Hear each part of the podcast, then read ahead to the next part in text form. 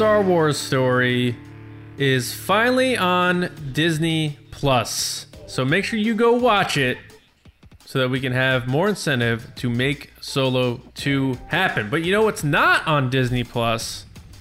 TRB, baby! But we're back here on YouTube, Apple Podcasts, SoundCloud, Spotify, all of your audio apps, wherever you are listening to a podcast right now. We are there and we are in your ears, in your eyes, in your hearts. Thank you so much for joining us. I'm John. With me, as always, James and Lacey. And speaking of Apple Podcasts, we ran a little promotion that we called Rate the Resistance, um, where we asked you to rate us on Apple Podcasts and take a screenshot of your rating and tweet to us at RBATSWNN using hashtag Rate the Resistance. And you all did it. A lot of you. So we appreciate that. We really appreciate that. Um, did you guys read through those reviews? Uh, Some of them are so, so nice. I'm terrible with compliments. So anytime someone compliments me, no matter what it is, it could be like, "Hey, that's a cool cup." I'm like, "Eh, what?" So I Even try if not it's to read it. You're even if it's not to your face and you're just reading something someone said. yeah, it makes me feel so awkward. Really, Lacey? Can I I, tell you I something? always, Can I always tell read them, and? I'm like, You're really great at what you do. Stop, James. What were you saying? just that I always read them and go, "You're just saying that to get the T-shirt." Dude, and the T-shirt, I'm wearing it. So Yeah. that's one of the perks of being on the shows. You still get mm. to get the T-shirt. So because the T-shirt, the red Make Solo Two Happen is not available anymore. James was like, "It's gone. That's it." May 25th was the day. Special occasion. You had your chance, people, and then he just pulled the lever like the Death Star tractor beam. Boo! Gone. Red makes Solo Two Happen gone, but someone won it, and we have it now. We have the we have the winner. We've had past winners of Rate the Resistance. They got to pick their shirts. They have them. They wear them. They love them. We'll do another one probably in the fall.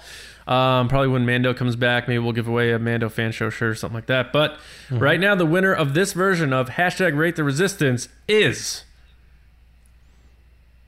And it's not the guy who played uh, Count Dooku, just so everyone is, is certain. about Christopher Lee at Yay. Mr. Chris Lee 24. Chris, thank you so much for your review. It was uh, charming, funny, and we appreciate it very much. And also, anytime anyone leaves a review for us on Apple Podcasts, it helps us pop up more in the searches. So we really do appreciate that. Um, uh, because it's been it's been a war with us on Apple Podcasts. Let's be honest. We have to we got to do what we got to do over there. We're at war. We're at war. Win the war. So we I was appreciate say that. Win the war. Uh, we're gonna DM you so we can get your information to send you uh, this um, limited red variant of Makes a Little Two Happen. Anything you guys want to say quick to Chris? Uh, I appreciate you just taking the extra time to actually do it because nobody, nobody thinks they're gonna win in a contest. They think they're doing it. To, you know, um, like I said, you're just doing that to win the T-shirt. Nobody ever thinks they're gonna win the T-shirt. They're making the effort because they actually legitimately like the podcast and they're listeners, so they even know about the contest in the first place.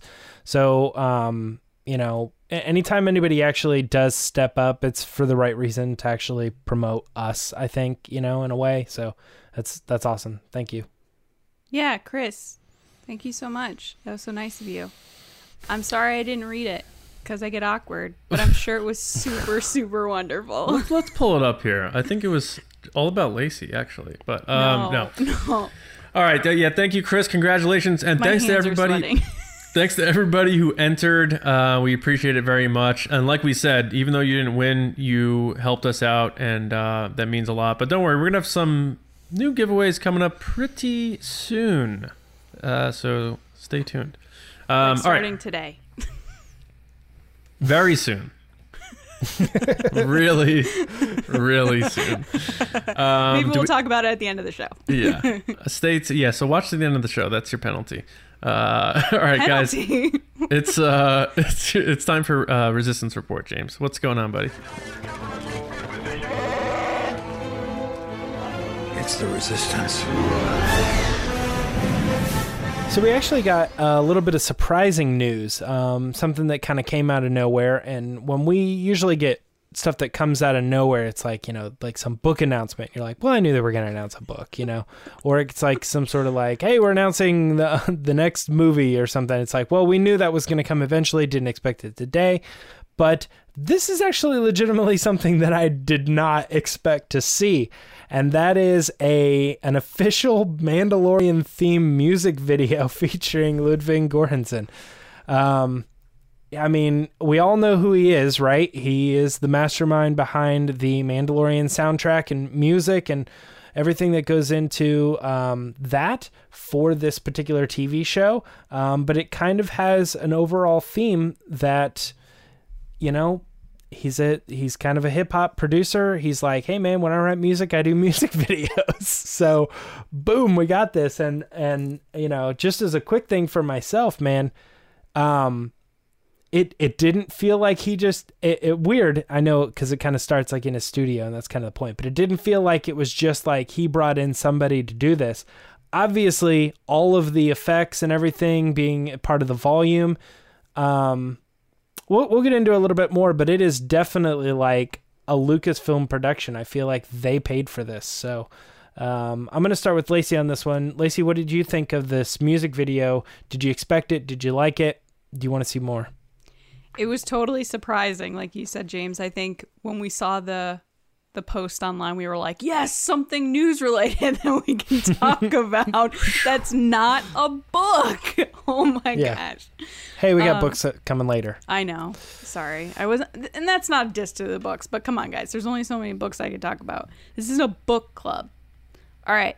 Anyway, as I was saying, music video, awesome, beautifully shot, uh, which I thoroughly appreciate. There's the one shot that they used as the header in the Vanity Fair article that I tweeted out, being like, "This, I'm obsessed with this photo." It's where the mask is on his desk with like really cool lighting and stuff in the background, and I just he's so cool. I just want to like chill with him for a little bit. I feel like he'd have like really cool stories to tell.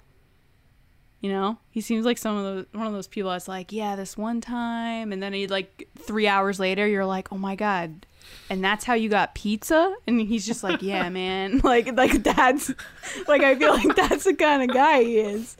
Um, but other than that, I- like what I was gonna say he reminds me of Jared Leto like so much. I can Really? see that, I can Yeah. see that. He's Like every He's- time I see him, I think, "Is that Jared Leto?" no, I think that's the guy from The Mandalorian. Is that the guy that ruined the Joker? No, it's actually a wonderful guy that writes amazing music. Um, which of course I know Jared Leto writes music before people get mad at me. Right. Anyway, Good band. yes. That being said, going back to what I was saying, um, the article's really cool when he talked about the process of how he, you know, met with Jon Favreau and talked about what it was all about, and then he went back to his studio and kind of locked himself away for a month and got to experiment and figure things out, um, which is just an, a really cool, interesting process because I feel like I'm sure John Williams doesn't do that. Like just experiment with different instruments. Like he probably just goes back and writes because everybody has a different creative process. But um, I liked how he described it as the way he used to write music when he was a kid, and that this project made him feel like a kid again in the way that I feel like Jon Favreau and Dave Filoni have said it too, is like, you know, playing in your toy box and picking up the other action figures and what story can you come up with that are left over from your older sibling taking the good ones. Um, so he's just he's just so cool. This video is cool. I'm glad they did it and I think the music is just something that's so different from all other Star Wars music. I'm glad it got kind of its own little spotlight here. Hmm. Yeah. Um, yeah, I I I really like the music video. Um, I I think he's he, I agree with you, Lacey. I think he's probably a pretty cool person, someone that you'd want to talk with. I, I mean, I wouldn't mind having a conversation with him. Um, And that's how we got I- pizza. Yeah. Because everything's like, so me and Donnie were hanging out, and you're like, Donnie? And he's like, oh, Donald Glover. You know, like, all Donnie? stories have like these. Yeah. yeah. Oh, I, I mean, whatever he calls him, you know. yeah, yeah, yeah. He calls him DG. childish. Yeah. Yeah. Um, but uh, but no, I, I, I really liked the music video, and I thought uh, I was really, I was really blown away by how interestingly they used the volume in the music video. Um, and I kind of, from his perspective, I mean, we think about it all the time, like, oh man, he got the opportunity to do this or whatever. But even if that were me and I was writing the songs for The Mandalorian, I would still be probably more pumped to go to the set and shoot a music video in the volume than I would having worked on the score. Um, because I mean, being able to have these like these Facebook photos of like you sitting on a rock in front of the mountain, you know, and you're like, oh, that's awesome. You just forever have these like really cool promo shots um, that uh, have a very specific history of like, you know, he he's you know, I mean, he's been involved in in stuff before. He did, uh, has done not I don't want to say acting, but he's been on film before. Um, and uh, probably doesn't often get to participate uh, in front of the camera on that level. You know what I mean? Using this technology to the advantage uh, and He's having a music video, yeah, that ends in like uh, Lucasfilm and stuff uh, at the end of it. You know, very very cool. So James, Um, did did watching like anytime you watch a music video, do you uh, think about your time making them, or do you make comparisons like, oh, I remember this Yeah. reminds me of this? Yeah, hundred percent, absolutely. Because Yeah. obviously, like I have history of making music videos, and I'm looking at them in, in a certain sense of like, okay, so how was this done? This this one's not too complicated. I mean, a lot of it is him just like playing through. They're probably doing you know painting shots back and forth. So he just does like a full playthrough of the song, Mhm. and then they cut it together later. Um, that's why I thought the more interesting stuff was probably him going to the set of the volume. Um, that's actually, I will say, like one negative thing uh, about the the song or the the suite, the Mandalorian suite, if you will, mm-hmm. here. Um, because sometimes it did just feel like it would switch to him in the next instrument, you know, and he'd be like. Ba, ba, ba, ba, ba, ba, ba, ba, mm-hmm. you know, and then he's like playing chopsticks on the piano, do do do do do do do, mm-hmm. you know, like, and I'm just, it, it, it felt weird sometimes because it kind of reminded me of those like shreds videos. Have you ever seen those? No, No. what is that? No. It's when like they'll take like a a concert like so, like Santana or or Green Day or something, right? And it's like real concert footage, but then every time they cut to like the singer, like they'll do like bad vocals, like Oh yeah, yeah. Right? Oh, okay. and then they like stuff, cut yeah. to the guitarist and the guitarist is really like doing something crazy but then they'll just be like it's like really bad but the point the, the the connection i'm trying to make is that every time they cut to that instrument they completely focus on that instrument and all the other instruments stop Hmm. so then you cut to the drummer and it's like do do do do do do Right. you know Right. uh, uh, and the guitar has stopped. So it felt like they were playing the song, but every time they cut to him and doing a new instrument, all of a sudden now you hear that instrument like really loud and proud. And the big one to me was the piano because I, I audibly laughed out loud when I saw it because I thought it was like the real song and then another added track of piano. And I'm like, I don't think it is though. I think that piano track is really in the real song, but it sounded just like he was like in the room going like, do do do do do do do do do do do Yeah. do do do do. You know, I'm like, this stands out and is weird Because Um, the orchestra you know, wasn't over it yet. That's why. Right. I yeah or something. Yeah, Yeah. I don't I don't know. I mean, I could go back and analyze it, but I only really watched it like one one and a half times. You know, kind of flipping through. But um, but yeah, that that's what I got to say, John. Go ahead, it's your turn. Um, I, I I loved it. I'm glad they did it, and there's definitely parts in it that I'm like. Do more of these. These are really cool. I love this, and I'm glad that it, it made. I just, you know, that I did think that was my reaction to it. I thought I thought the music video was cool. Um, the part that always gets me in that song is when the intro. Um, the intro is very long, but when it starts getting really chaotic and all those weird text like techno digit sounds really amp up, and then you just hear the do dong. That part always gives me chills, and they show him hitting the drums at that point with the the show in the background, like he's tracking it. Yeah. I really like that part of the video a lot because it's his silhouette. You see his hair and you see him hitting the drums. It almost felt like an old like like even like old Metallica music video or something. But um you know, the interview too was really cool. Like you know, Breznican, you know, knows how to a- a- ask like poignant questions. They're not um just like so was it cool making Softball. How does it feel? It wasn't the the Chris? Farley show. Like, remember when you did Black Panther? It was awesome. you know, so he, you know, he he revealed a lot of cool things. Like he said, like the same thing that he said in the uh, Disney Gallery episode. Though they gave him a lot of creativity and and you know ability to expand his ideas and not just be like sound like Star Wars. But I liked what he said about two things.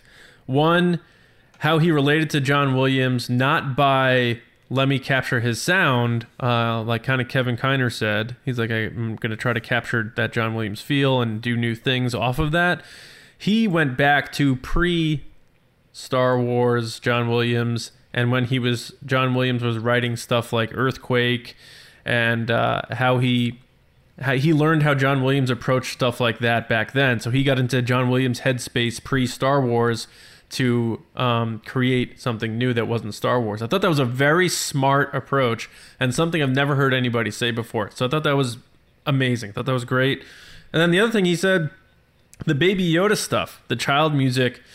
Um, he said, you know, evolved throughout each chapter subtly and built and married itself with the Mandalorians in the final chapter, which I thought was cool. But the best part was him saying that it was Favreau's idea to write the Yoda, the baby Yoda music through the eyes of the Mandalorian and how the Mandalorian views the child. So first it starts with you know um, confusion, like what the hell is this thing? What is that? And then as he's starting to endear himself to him, the tones of that change. So and it was Favreau's idea to write the child's music from the point of view of the Mandalorian, and that kind of like blew me away a little bit. The that the fact that not only Favreau being that involved, but knowing to take it from that angle because when you have a lone character as your main hero and a puppet is the the sidekick, there's not a lot of expression you could emote, and it, in, by doing that, you're adding more emotion to the Mandalorian himself, while also um, giving Baby Yoda his like theme.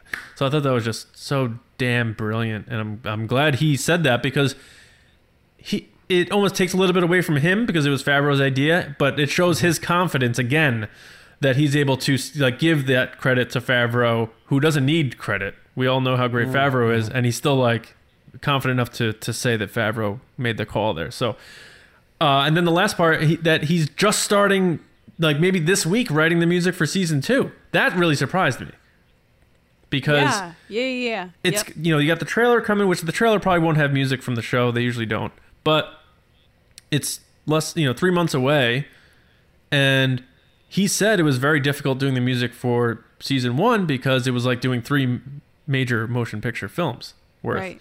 But maybe it's easier this time because he has the established themes and now he can use them and layer them on in that, different yeah. ways so I, I, w- I was waiting to, to jump in on that. as but he, said, he's probably gonna be- need to create new themes though, because you're gonna have more characters coming in. Moff Gideon, maybe you add more there, you know. So I just found That's that it, fair. if he seems a little late in the game, but maybe he's that kind of guy. He's like, oh, uh, I should probably do that. No, I think this is. I think this is about the time when they, it, it- which goes to show that um, that means that they're probably done editing, or Yeah. really dang close. to Oh, they're done. editing the show. They're done. Yeah. Yeah. Um. So, uh, do you- do you know that? You're very confident on that. I would Um, bet they are. They're done. But I mean, I, I think even regardless of if John is saying he knows for sure or not, this, like I said, is is proof to me that they're done because they're saying Let me here's, tweet a here's gif the final, here's the cryptically final, yeah, showing that they're done. here's the final thing, and Just uh, Mando, you like- know. yeah. Good luck finding that gif. Gonna get Um, someone in a Mando helmet just going, it'll do it. yeah. Or you just it's like one of those things where it's just like a picture, but then like somebody ha- uh, put added hands, Yeah. green screen hands, Perfect. coming up from the bottom. Yeah. Yeah. Um, all right. Well, uh, let's move on to the next story then. Uh, we have Leslye Headland, who is getting ready to take on a new Star Wars project, uh, talking a little bit about the personal responsibility she feels for show running, um, something of that uh, magnitude, if you will. Um, so, uh, you know, to, to start this off, I, I totally understand where she's coming from because one of her quotes involves, you know, how much luck is involved in, uh, you know, receiving a Star Wars project in the first place. And uh, that makes a lot of sense to me, understanding, you know, this, this amount of work that you do and still no matter how hard you've worked you're still being handed this the reins to something that you're like I don't know how I got it because there's so many other hardworking you know people in the in the industry. Um, so uh, a lot of weight on her shoulders. John what do you think of this story and her response to receiving a Star Wars project? I mean, it's it's certainly a big issue these days with a huge spotlight on it in terms of um, minority groups, in terms of uh, race and sexual orientation getting involved, and and gender with women getting involved in um, big productions. Star Wars has gotten a lot of flack for it, although I personally think they've come they've done a lot and they've come a long way. Um, but what I, you know, the thing about these stories now is like we're hearing someone who's developing a Star Wars show. I mean, there's always projects in development. Um, there's no info about her show really. She doesn't talk about any details about the show. There's no time frame on the show. She doesn't say, "Well, oh, we're to start shooting in 2021." It's just kind of like very cloudy to me, and that's the that's the strange part to me. Um, I don't know. I'm having a hard time wrapping my head around this stuff, and I think it comes down to this the, because we keep hearing this that all these people are making these Star Wars shows and Star Wars movies, and they're all attached to these projects, and we're not getting details on it. Um, I know that's not the focus of this article, but I think just from a Star Wars perspective, because we're a Star Wars podcast, it's a little frustrating that like she can't tell us anything that she's making. Like while she's talking about you know she feels lucky to have this stage and now that she can help other people and i get that and that's great. I think that's great.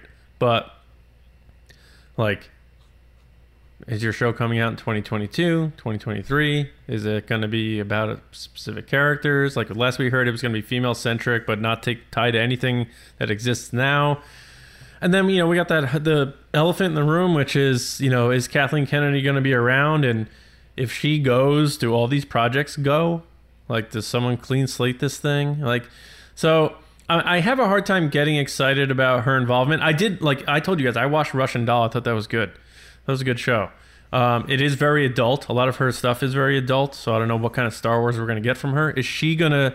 Is she going to conform to Star Wars, or is Star Wars to start changing and and do adult driven stuff? Which I don't know if I like that. So I don't know what to think of her involvement, but we've had two or three articles and interviews about her now without still getting any information, and that's a little frustrating. I got to be honest. Um, so until I get more info on what she's doing exactly, or a title or anything, uh, I can't really say one way or the other what I think about her show running um, a Star Wars show. Like I said, I like some. I like her existing show Russian Doll was good, but that doesn't mean I'm necessarily gonna like what she does with Star Wars. So I can't give too much on it. Yeah. Well, Lacey, what? Uh, any thoughts here on this story? So I don't know a lot about her. I've seen uh, Bachelorette, which is a movie she did, which I enjoyed, which we talked about before, which was very, like John said, adult, like drugs and sex and all those things. Yeah, it's like Um, Russian Doll was the same way. Yeah, so uh, I don't think there's any doubt that she has the ability to create interesting storytelling.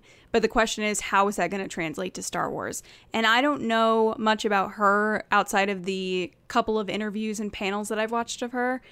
I kind of feel like she doesn't translate well to to text because every interview I read with her to me reads a certain way that I'm like, is she being sarcastic? Is she joking here? Because they asked her like, what's the hardest part? Which is like one of those, as we know, like kind of softball-y questions. I was like, how do you feel about this? What's the hardest part? Her response was, I hate writing. I don't like doing it. I d- it's the worst part. And my mind immediately goes to there are so many writers that would kill to be in your position to be writing a Star Wars show. Mm-hmm. Like, so I automatically get into that boat of like kind of protective. And I think it's because I'm a diehard Star Wars fan that I'm like, not that you should be grateful for this. That's not what I'm trying to say. But at the same time, I get a little protective that I'm like, but there are so many people that would kill to write a Star Wars show. And here you are on the main stage talking about how you hate writing and you dread it. And then she kind of had this very I don't know, statement where she's like, "Well, sit down and I'll tell you how hard it is to pitch this for 6 months and then never hear back again." And it kind of Yeah. came very condescending to me, and I was like, "Why why would you talk like this?" And I- don't know if it's her personality, I don't know anything about her, but to me I was just like, "I don't where and I've said this before, like i don't know if it's her attitude or the way she's presenting herself. So I'm concerned cuz I'm like, I don't know how that's going to translate with Star Wars fans because Star Wars fans grab on to everything as it is. So for someone to sit there and be like, oh, I hate writing, I guarantee there's already like 70 YouTube videos about how she hates writing and she's writing Star Wars and like, why would they choose this girl? It's So Yeah. away from that, uh, there was one part of the uh, interview that I really did enjoy, and it, it was what John had said, where she talked about helping out other people and Yeah. about how the best thing that you can do is send the en- the elevator down to uh, someone else or come get you. Uh, I think that translate not not just in a creative fashion or in type of uh, Star Wars show running. I think that translates into life. And I think that that was a statement that I really could immediately latch onto that I was like, as Star Wars fandom, we should constantly be sending down the elevator to others and sharing other stuff and supporting those that are working hard and creating good things within the community, just like she's saying. Like, it doesn't just have to happen at the top level of, oh, I'm doing a Star Wars movie, therefore I should help out other writers. Like, we as fans should also help out each other and and support one another when we can.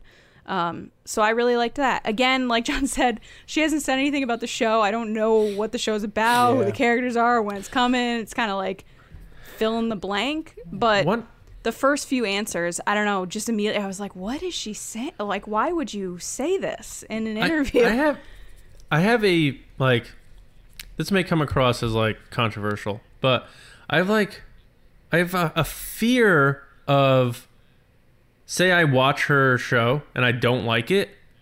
I have a fear of being called like I don't know, like anti-gay or something, and like you know people will do that as because it's just how our culture is right now mm-hmm. with the online and stuff. So I like have this anxiety, like I hope it's a good show and I hope I like it because I'm always I always want to give my honest take on things, but I hate the fact that that's going to be out there as some kind of like not defense mechanism, but almost like it's just this weaponized thing that's online where people just try to get you if you you don't like something they try to say you're a bad person because this person happens to be gay or this person happens to be whatever. I that makes me nervous, honestly, because I'm just going to take the show for what it is and that's what we're supposed to do. You know what I mean? I know that leading into the Rise of Skywalker, you had said the same thing that you were like, I really hope this is a good movie because the, the fandom needs it right now. And Yeah. we came out of that being like, oh no, Yeah. some people are going to be unhappy. So I think that there's always some type of. And, and it shouldn't be. There shouldn't be some type of anxiety about it. But there is this kind of underlying anxiety of like, can we just have a win? Can we have a win together on this, which The Mandalorian has done? So I do have hope that live action TV will give us that Right. uh, more than the, the movies have recently. But I think that's why I want details on her show. I like give me something. Right. Like shut up the people that are already against you because you're giving us something to argue for on your behalf, kind of. Yes. Right. You know? Yeah. Like is it going to be force based? Is it going to be like espionage like off the cusp? Like I don't know. Oh, Right, geez, right. I wonder when the if we could track the first details we got of Mandalorian to when the show aired. You know, Well, but of the course only we don't know when the show's going to air, so it's kind of hard to say like, you know, the time frame of well, it's six months before it's supposed to come out, so we should be getting some, de- you know. the only I'm details pretty we sure have it was August of 2017 or because we went 2018. in, or no, because we went into celebration knowing about it, Yeah. which was 2019. 19. You're right. Yeah, Yeah. it might have been 2018. All we know is that this they said this is a female centric show that's going to be have martial arts stunts and that it has Which no cool. no no ties to current timelines, I believe was the word. Sure. So who knows?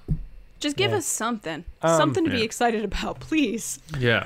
to to to piggyback a little bit off of what you were saying, Lacey, because you were you kind of led me on another train of thought. Um, I too read those comments and was like, "This is weird," you know.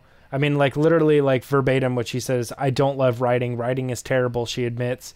Pitching is exhausting when people are like, "How do I pitch?" And I'm like, "Well, sit down for a second. Let me explain to you." Because it's working on that pitch for six months, and you know, and then you, uh, yeah. I just think of all the get people job. that dream of writing for Star Wars or just for television or being in Hollywood and they're reading this article being like, I would give my right arm to be in your position. And this is the Mm-hmm. So- answer you're giving. Yeah. So I think like to put a positive spin on this Sure. because I think there's a way that you could like why would she be saying this? Because I think this is sometimes just like the train of thought. So like for instance, you know, we get it as podcasters, but I'll use the band example because I got that question all the time. It's like, Sure. what is your least favorite part about being in a band or or Yeah. writing a record? Yes, you and know I, what I mean? considered this Okay. when I was Yeah. thinking about it. Yeah.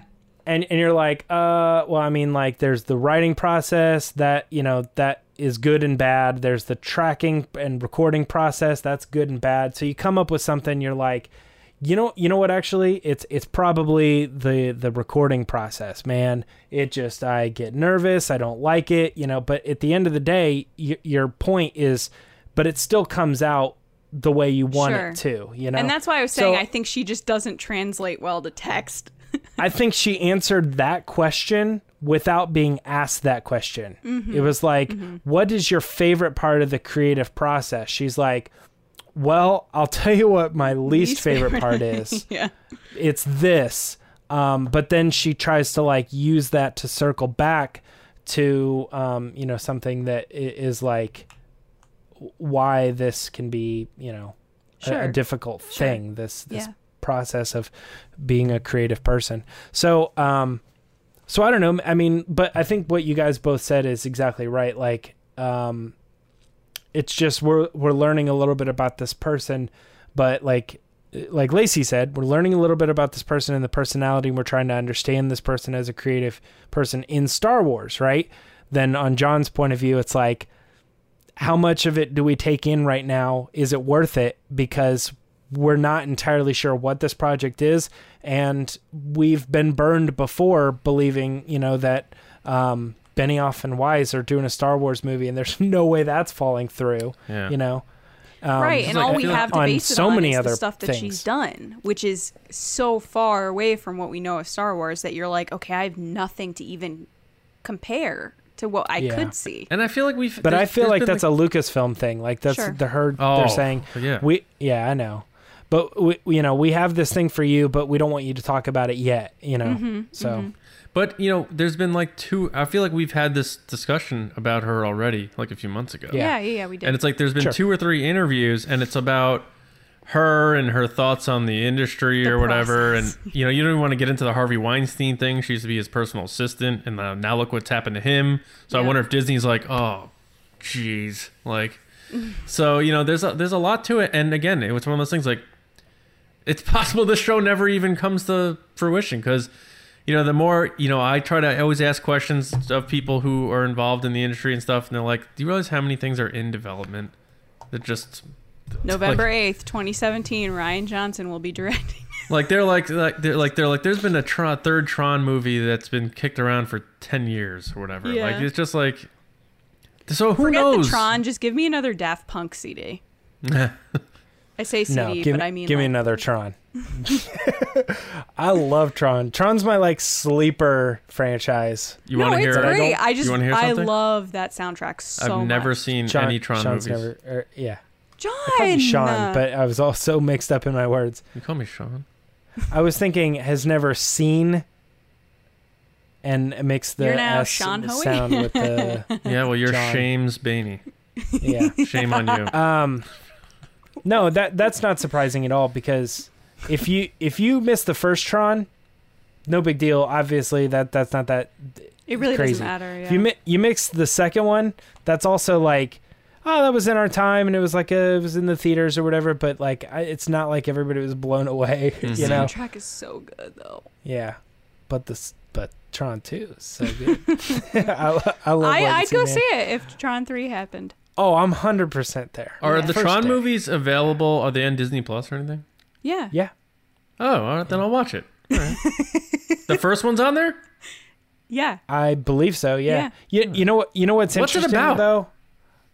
A guy goes into a video game. Oh, it's Ready Yeah. Player One. No. Different than that. No. Yeah. You know they I- made books I- about those movies. Oh my gosh. John, John. is just saying that because I love that book so much. And the other day I was Yeah. like, they're making a second book. And John was like, there was a book? And I was so offended. They're making a second Ready Player One book. Yes, it's coming out in November, Oh. which originally they were. Interesting. That's the but Airheads I'm joke. assuming that Ernest Yeah, Cline know. was like, Yeah. I need some money. And they were like, well, make a second one. And so he wrote a second one because his second book, Armada, didn't do as well. Uh, um, but John, I, I actually recommend that if you did if you did want to watch the Tron movies, watch Tron Legacy f- First. first. The second one first. It, I think it'll actually do you a lot better because they do a really good job at like explaining The first one. what Yeah. the first one was about Mhm. without you having to see it and then you just go back and watch the first one for like easter eggs and fun little All right. connectivity stuff yeah we'll do. And Jeff But- Bridges. yeah I like Jeff Bridges. Oh my gosh um all right we have one more story to talk about and that is the fact that thrawn ascendancy uh, has released its first excerpt um now this is of course uh, the book chaos rising that we're referring to which is the first book of the Thrawn Ascendancy trilogy. That's right, six Thrawn books and still no Lost Stars too. I don't know what's going on. so true. What? but hey, hey, I'm down for Thrawn. You guys know I love the character, uh, probably the most on this podcast. Uh, so there's my thoughts, but I want to hear, um, I want to hear Lacey's thoughts first. What do you My thoughts are that the cover is so wonderful with its graphic design that I think it's one of the best Star Wars covers I've seen. Those are my thoughts. Wait a minute, really? I read the chapter. It's a bunch of names with a bunch of apostrophes that I couldn't pronounce, and no, I'm like- talking about the graphic design thing. I looked at that and I was like, I really liked it. Yikes. I, I liked it. It looks like Mad I was like, Men. Yes, like, it this does. kind of it does. to me, the poster that came out with it, hmm I looked at it and was like, this might be the worst No, Star no, no, Wars not graphic the blue I've one. seen. Not the blue one. Oh, The gray one. The gray one with the wedge that the guy's standing at a perspective view. oh, The, yeah, the cover yeah, of the book. Yeah, Yes. yeah, yeah. Okay, sorry. I'm too I'm too focused on the fact that they released the like pre special edi- or the pre-order graphic that mm-hmm. poster that comes with it or whatever. I, I, didn't don't like like that, 'cause that it did- graphic at all. that graphic doesn't match anything they've ever done of Thrawn before that. Like it looks nothing like the other versions of Thrawn. What is that? What is it's a that? song, but I don't know What what Mad song song. is it? It's the theme of Mad Men. Oh, I've Oh. never seen Mad Men, so Oh. I Yeah, don't. no, me neither. so you're singing a song Um, neither of us know what you're talking. Yeah. I guarantee. Let me. I want to know in the comments if someone, when they heard that, they were like, "That's the Mad Men theme," or they needed. that oh, to I'm be sure. yeah. It just sounded like a But, scary uh, movie, like I was about to get murdered. I thought it was like some like 70s. Da-da, da-da, da-da, yeah.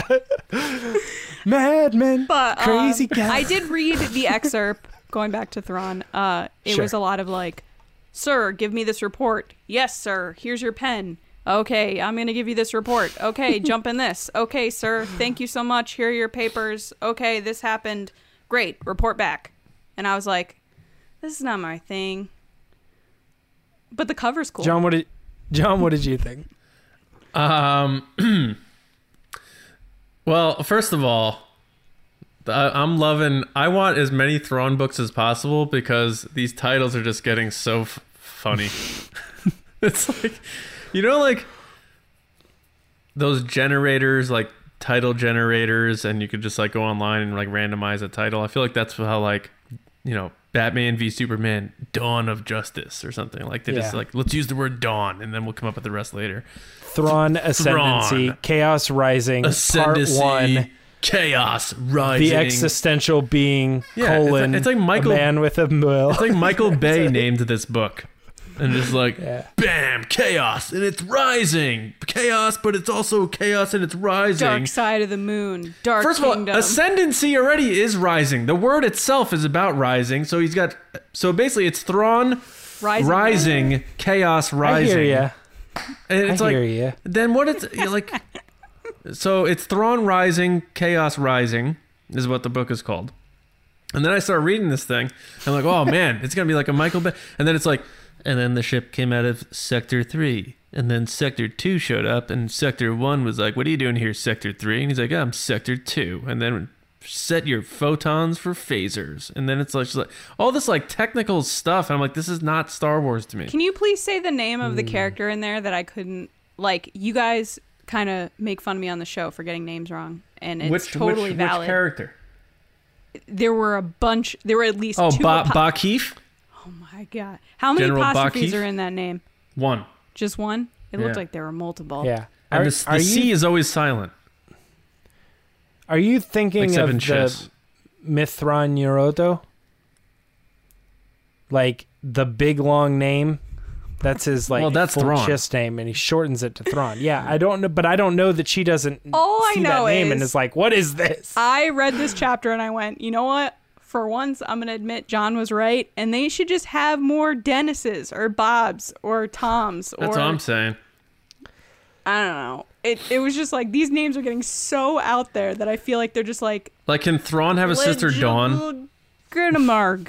And you're like, uh, what? Mi- Mithdan Neuroto. Yeah. Don't ask me to say that. like imagine can't. being like in all in all honesty like um an author or even worse like an editor like uh tom Hoeler from like del rey Mm-hmm. and having to like deal with this like it's probably really annoying Well, Is My- it here, dealing let- with it, or is it like, oh, you need to fill in a name here? well you have to edit it and make sure there's no typos and there's like 14 consonants with two vowels and then there's a, an apostrophe Oh, you're saying when he's proofreading it to make sure all these yes names the, are co- the right. copy editors the Oh, proofreaders yeah. the yeah the, all the checkers like i'm from publishing so i, I mean that's this is a, a disaster they just get the people who publish like John's over there Star Trek sweating reading Klingon the novels excerpt. and stuff. Well, you know, yeah, Timothy Zahn's just like, that sounds good. He's probably he probably does this. He closes his eyes and he goes, tapping away at the type, and he looks and he's like, that's a name. That's the guy's name. and then he just goes like this. He puts a space in the middle and hits the apostrophe button, and he's like, T Thrawn, Teedle doo doodle doo doo. It's turned into like when people online are like, oh my god, blah, blah, blah, and they mash their keyboard. Like those are Star Wars names now. And, and look, you know, it's a prequel to Thrawn, and it's a new trilogy. And people are wondering, yeah, I, all all the people seem to care about about Thrawn is where did he and Ezra go, but and for some reason though we're going back even before all that. They're So descending. it, I want to know who I want to know what dirt Timothy Zahn has on the people over at Lucasfilm Disney Publishing because the dude is he's like I got an idea for another trilogy, guys. They're like, Well, oh you know yeah, what it is? what is it? You know what it is? To be honest Like with you, Thrawn I doing think stuff. it's Selling a lot of books. probably that the Thrawn books sell more than any other books that they Wait, create. isn't it? Is, which is kind of all right. Let's put it this way: if it wasn't him, the guy who did the the original, uh, now Legends trilogy of Thrawn, which was all Star Wars was after the movies because they thought Star Wars was done. This is before the prequels. That trilogy Mm-hmm. comes out. They're like, this is our new Star Wars now. This is our deal. If it wasn't him coming back, they would hate it. And it probably wouldn't sell well. These are the the Legends people. This is the only Star Wars thing. The Do you know that though? Oh, let's put. Well, this is my guess. The Legends Mm-hmm. people who hate Star Wars now probably still buy this because it's their guy Timothy Zahn. Maybe I, I get the Timothy Zahn aspect of it, but also like don't don't you think that the people who were like seven, eight, and nine should have been the heir to the Empire trilogy because that was good Star Wars, and then now this new Thrawn is like not not their Thrawn. Like that's weird to them. So I'm not entirely sure that that crowd came over. When you look at people like me, for instance, you know I I don't relate to the old Thrawn stuff. I like Thrawn the character because of what they, but because of what the author.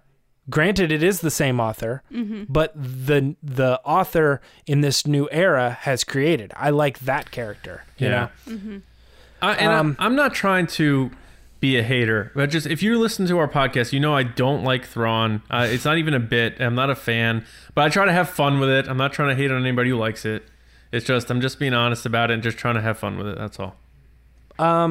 So this this excerpt to me though like i i do hear the criticism john that's actually kind of funny the the rising rising you know but the book takes place it's, a, it's a prequel and it's you know when we first met Thrawn, he was first coming up, but he was really just first coming up in the Empire. He already had a long legacy as a, as a respected individual in his own uh, people's society.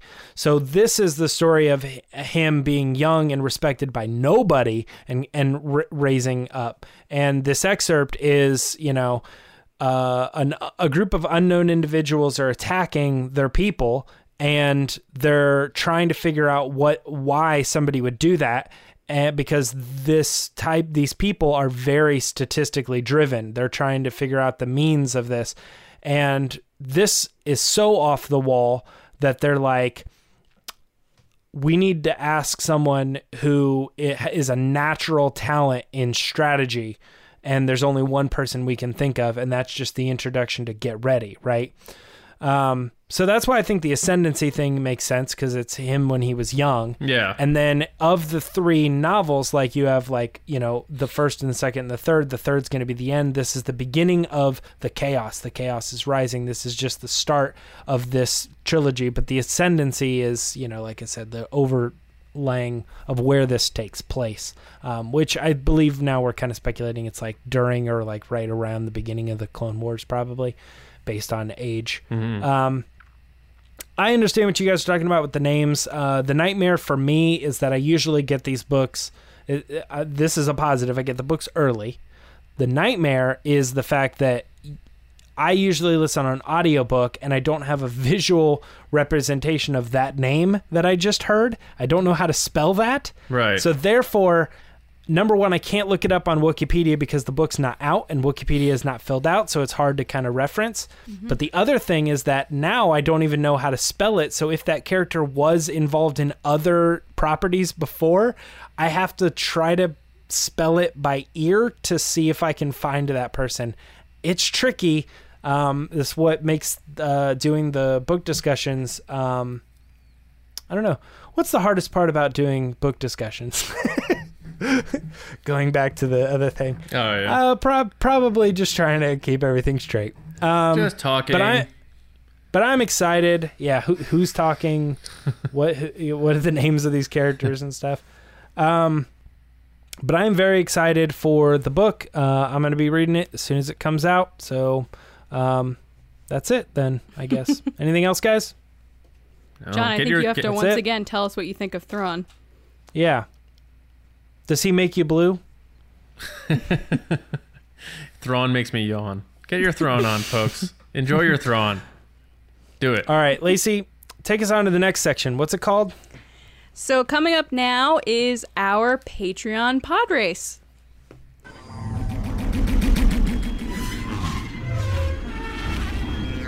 So there are lots of ways you can support us on different platforms like YouTube. You can like, comment, and subscribe on this video.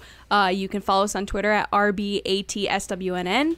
And then also, you can head over to patreon.com slash resistance broadcast, where you can support us at all different tiers, starting at $2 a month. Um, and the top tiers get to be a part of the show. So this is their chance. It's called the Patreon Pod Race. We give them a question and then they give their answer and we react to it. So first, we want to thank our generals. So we want to thank Carmelo. Andrew Staley, Jeremy Myers, Neil Shaw, David Probus, John Reese, Micah Harrison, Michael Gaines, Jetta Rosewater, Bethany, Russ Harbison, and Kendall Gelnar.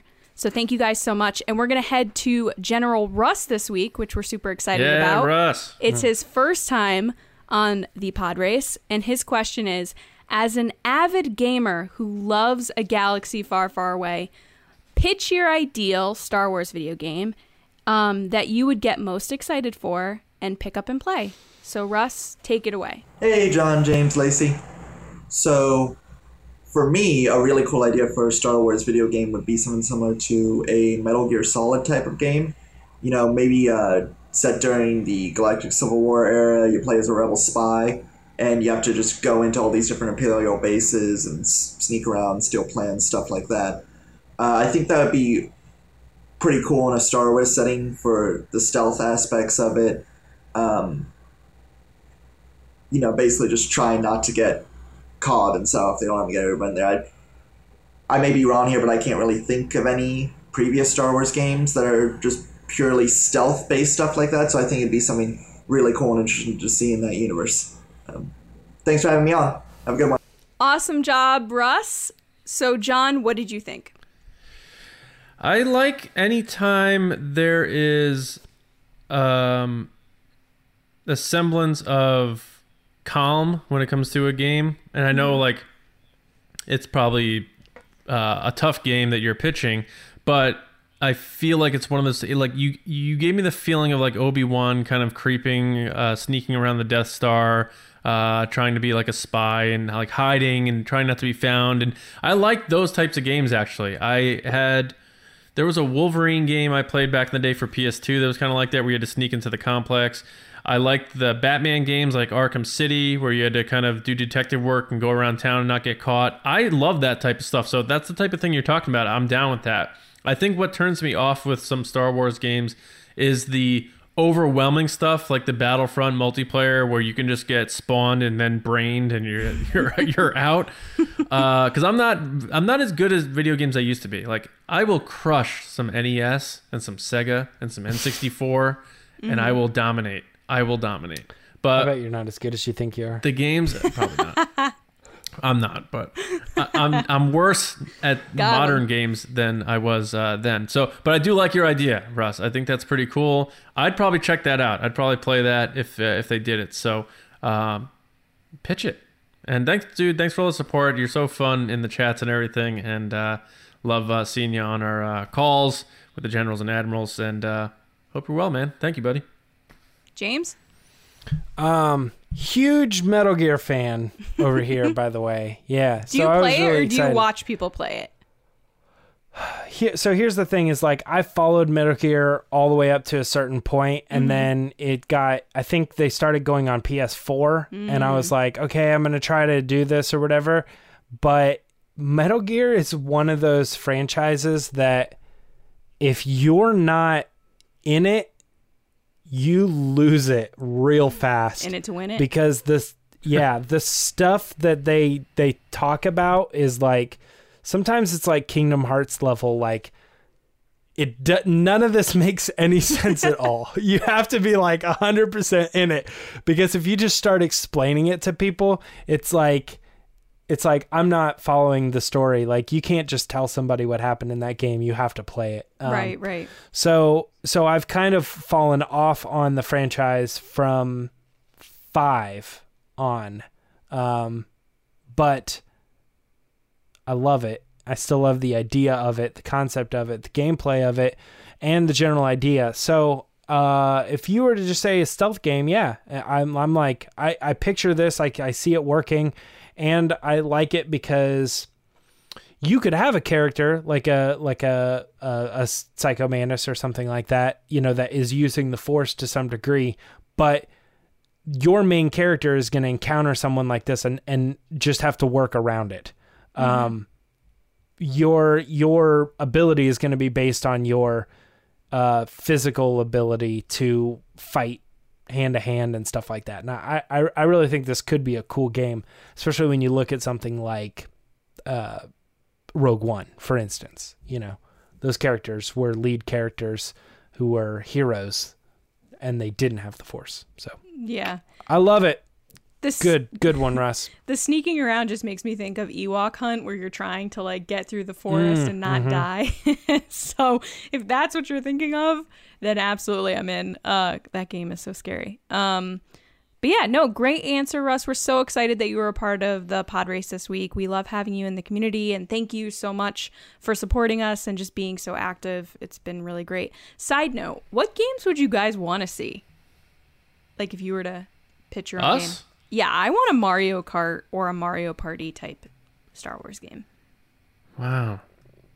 I don't know. I man, I, I think it'd be cool to do like vintage, like when they would do games based on like the movies. Like, give me a solo video game, and I have to do the Kessel Run and stuff, and like I have to steal the spice or the coaxium from uh, the mines. Like, story mode game.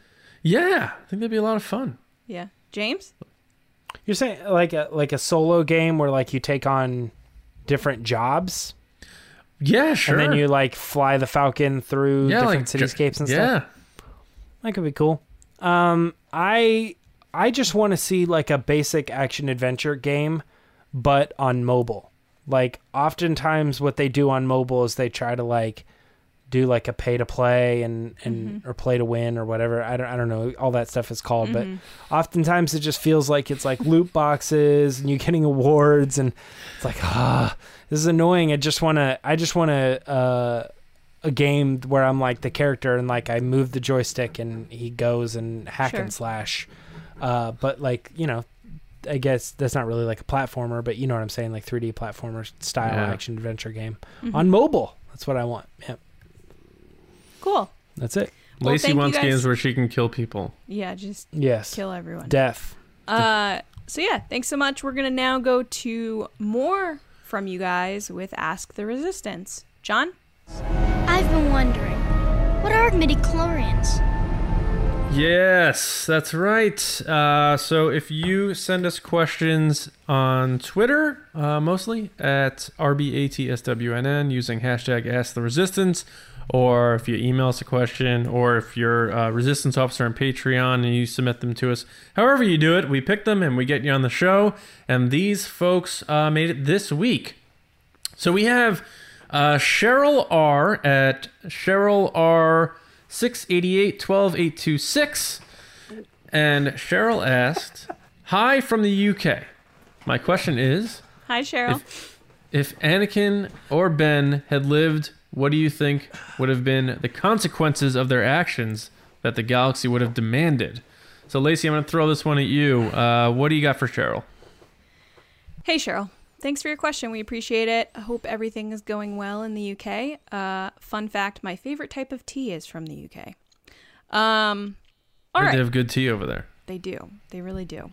Um, so I'm kind of at a, a loss here only because I don't know, like, I'm sure someone knows the exact answer of, like, how they would treat war criminals or something like that in the New Republic. And, like, we get an idea of it here and there, but I'm sure in some book it explains what they do. But I would like to think that if Ben survived, which I was hoping that he would have, um, he would have to pay for what he did.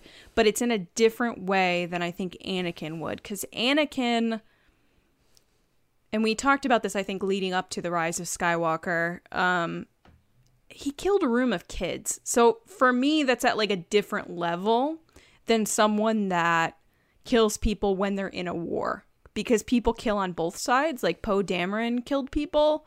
Uh, so that's different than consciously walking into a, a room of children and slaughtering them. So I feel like that's where I would be like, well, if Anakin survived, he would have to pay some type of big, like, he'd have to go to jail forever. Whereas I feel like if Ben eventually switched sides and fought on the right side, he would pay some type of debt, but nothing too crazy, if that makes sense. Like I, I don't think he would get the same e- extreme treatment that Anakin would get. Alright. Yeah. Right on. Uh, thank you, Cheryl. Uh, good job, Lacey. All right, next one is Jay MacArthur at Sandwich Guy J. Does he like sandwiches? Yeah, Probably. unless unless he ha- runs a food truck called Sandwich Guy. Does anybody not like sandwiches? Depends on the sandwich. I know, but the, if you don't like one sandwich, you probably like another. Is there anybody that's just like, oh, sandwiches? There's gonna be all one- of them. There's gonna be one person in the comments that's like, sandwiches are the worst. You have to hold them and Un- then like, unsubscribe. oh. yeah, Do you think anyone eats sandwiches with forks and knives? yeah, Matt does. sure, Really? yeah. Yeah. That's amazing. Does he also eat Snickers bars with a fork and knife? Nobody eats pizza that way. Sicilian? Or like all, pizza? He eats burritos that way, pizza that way. Oh well, I mean- if, it, if you get a grande burrito that's like the size of a football, I get it. Look, I want a burrito right now. So bad. All right, um, James, will we ever see Ahch-To again on the big screen? Not Disney Plus. Don't you Disney Mm-hmm. Plus Ahch-To, man. and would it only be Um, Rey? Who goes there? And this is uh yeah again Jay MacArthur at Sandwich Guy Jay. And Jay, you gotta let us know what the deal is that handle, dude. Do you run a deli? John really wants a burrito right now. He's really do. hungry. I really would eat, eat a burrito like crazy. I I would love to see Ahch-To again, and I think it would make a lot of sense. Like for instance, when we were talking about, uh, or when when we as a Star Wars fan community were thinking um, about the Benioff and Weiss stuff that we were talking about earlier, right? We were like, oh man, what a good opportunity to bring it back. The origins of the Jedi. Oh, the first Jedi Temple. That's a perfect opportunity. Um, I think I think yes. I think we will because I think that regardless i- of who makes it, somewhere down the line they're probably still going to want to do that whole like origins of because that's how Hollywood works. Like we have a big hit and then we want to go back and do the origins of said hit. Um so I think that the whole fact that that was going to happen um, probably still points to the possibility that they still want to explore that that world and that timeline, um, and uh, and that's big screen stuff. So they have a, a perfect way to loosely connect uh, to other stuff that they've seen, and it's Disney canon. So yeah, I I think we will. Nice. And they could Just don't know when. potentially use the volume and not necessarily always have to go back to Skellig Michael, which is seasonal. Actually, I should I should throw that in there too. Is that part of my reasoning for thinking of it is because the the I don't know what country what, what country is it Ireland. Ireland. Ireland yeah they were like yes yes please and they were like I feel like they got a lot of tourism and and other things from that so they would probably welcome it again. It's like it's like New Zealand and Lord of the Rings. Like they were very welcome to the idea of Hobbit returning because they were like, you don't know how it's changed Right. our um uh what's it called? Uh, Tourism. Yeah, tourism isn't the right word. I'm looking for this. this Economics? this- yeah, something like that. Economy.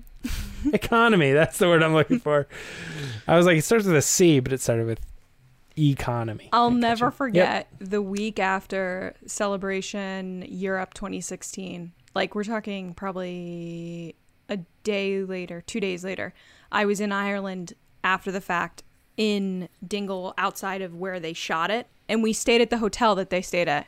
And there was a big notice saying from Lucasfilm being like, "Thank you for having us. You guys are so nice." And it's signed by Rian Johnson. No, the point I'm making, John, is that I missed them. Not that I'm Oh. bragging that I'm staying at the hotel. that it was, the guy at the counter was like, "Oh, they were here uh, two days ago," and I was like, "No." Too bad. Yeah. All right. All right. What, James? That's it. Uh, Zanjo Most at Old Master 357. uh, asked if the franchise were to take a time jump forward, could you see them incorporating any of the legacy character stories into a TV show or movie? Uh, Cade Skywalker, Darth Krayt, Talon, Nihl, uh, etc. I wonder if he means nihilist. Um, so legacy, he doesn't mean legacy the way we understand it. He means like legends characters, I think. Um, Yeah. I don't. Is that what he means? Because these so. people aren't canon, right? Darth Krayt is that canon? Cade Skywalker? I don't think so. Yeah. I don't So, think so. yeah. Um, Zanjo, I don't think so. Um, my whole adage is, I mean, we obviously it's funny. We just talked about Thrawn for a while, so the precedent is there for them to do it. But I think Thrawn happened again because Timothy Zahn came back, so you can make that change without lighting fans on fire and, and, and ticking people off by giving their precious character to someone new to write. The same guy wrote it, so it's hard to critique it. Um, in these situations, I don't think the uh, the juice is worth the squeeze, as uh, I say around here, because they don't need to bring these characters in. Uh, so why do it when all it will probably cause is a firestorm? That whole you ruined my character, you didn't do it right, or whatever. It's just really not worth it. All right, so I don't think they're ever going to do that. I think they retconned. Uh, I don't even want to say retcon because honestly, the expanded universe stuff was never really canon. If you want to be honest about it, George Lucas never considered it part of his canon. Um, so, um, yeah, I just don't think so. Um, and that's not an admonishment, you know, against the, the stories and all that stuff. There's some fun stuff in there, except when they killed Chewie with a moon. But uh, yeah, I just I, I really don't think that's gonna that's gonna happen. I'm I'm wondering if you you pitched it or you asked it because you hope that they that they do it. Um, so I'm, maybe they will. Maybe I'm completely wrong, but I just don't see it happening. I really don't. Um, so that's my answer. All right. Uh, last one, real quick here. Uh, beer fet at beer underscore fet. Uh, what's up, Bethany? Um, in your opinion, real quick here, guys. In your opinion, which is the best band featured in the Star Wars movies? Oh, oh, I got this. I got this. NSYNC, right? Cantina Band. The modal nodes. Yep. That's wrong. Okay. To you. Those guys play like one song. What's your point? Where are you going? Nope. They play two songs. They play two songs. yeah, two songs. And there's a third song on the Batuu soundtrack from them. Hmm. Yeah, Um, John. The Oga's Cantina. I think uh, Max Rebo band. Right? Very, very eclectic group. Um, James, what do you really think? Um, is, does NSYNC not count? They were almost in Attack of the Clones. No, they do not count, James. and they're not I mean, a band. they do count. And yes, they are They are a a band. band. They're not a yeah, band. what are you talking? Yeah, they're a band. They're a band. Um, I don't know. I my my first thought was the the Max Rebo band as well because of the the. oh, I, I like the song that they removed. I always thought it was kind of cool. Mm-hmm. Um, they replaced it with Jedi Rocks, which is I don't think that's Max Rebo, right? It's his band, but then they have the other singers. Yeah. Yeah, I felt like that was kind of like if you know, that's like Bruce Springsteen and the E Street Band. It's like Mm. It's like really, it's like this guy, but um, I like uh, I like the the Maz Maz band too with Jabba Flow. Like Oh yeah, song. J.J. Abrams on the mic. Da, da, da, da, da. Yep. So there you go. All right. Very good. That is it, guys. That brings us to the end of the show. We want to thank everyone for listening and watching and being a part of the resistance. Make sure you subscribe to us on Apple Podcasts, YouTube, SoundCloud, Spotify, Podbean, wherever you get your podcasts. We are there. So subscribe because we're at you two days a week.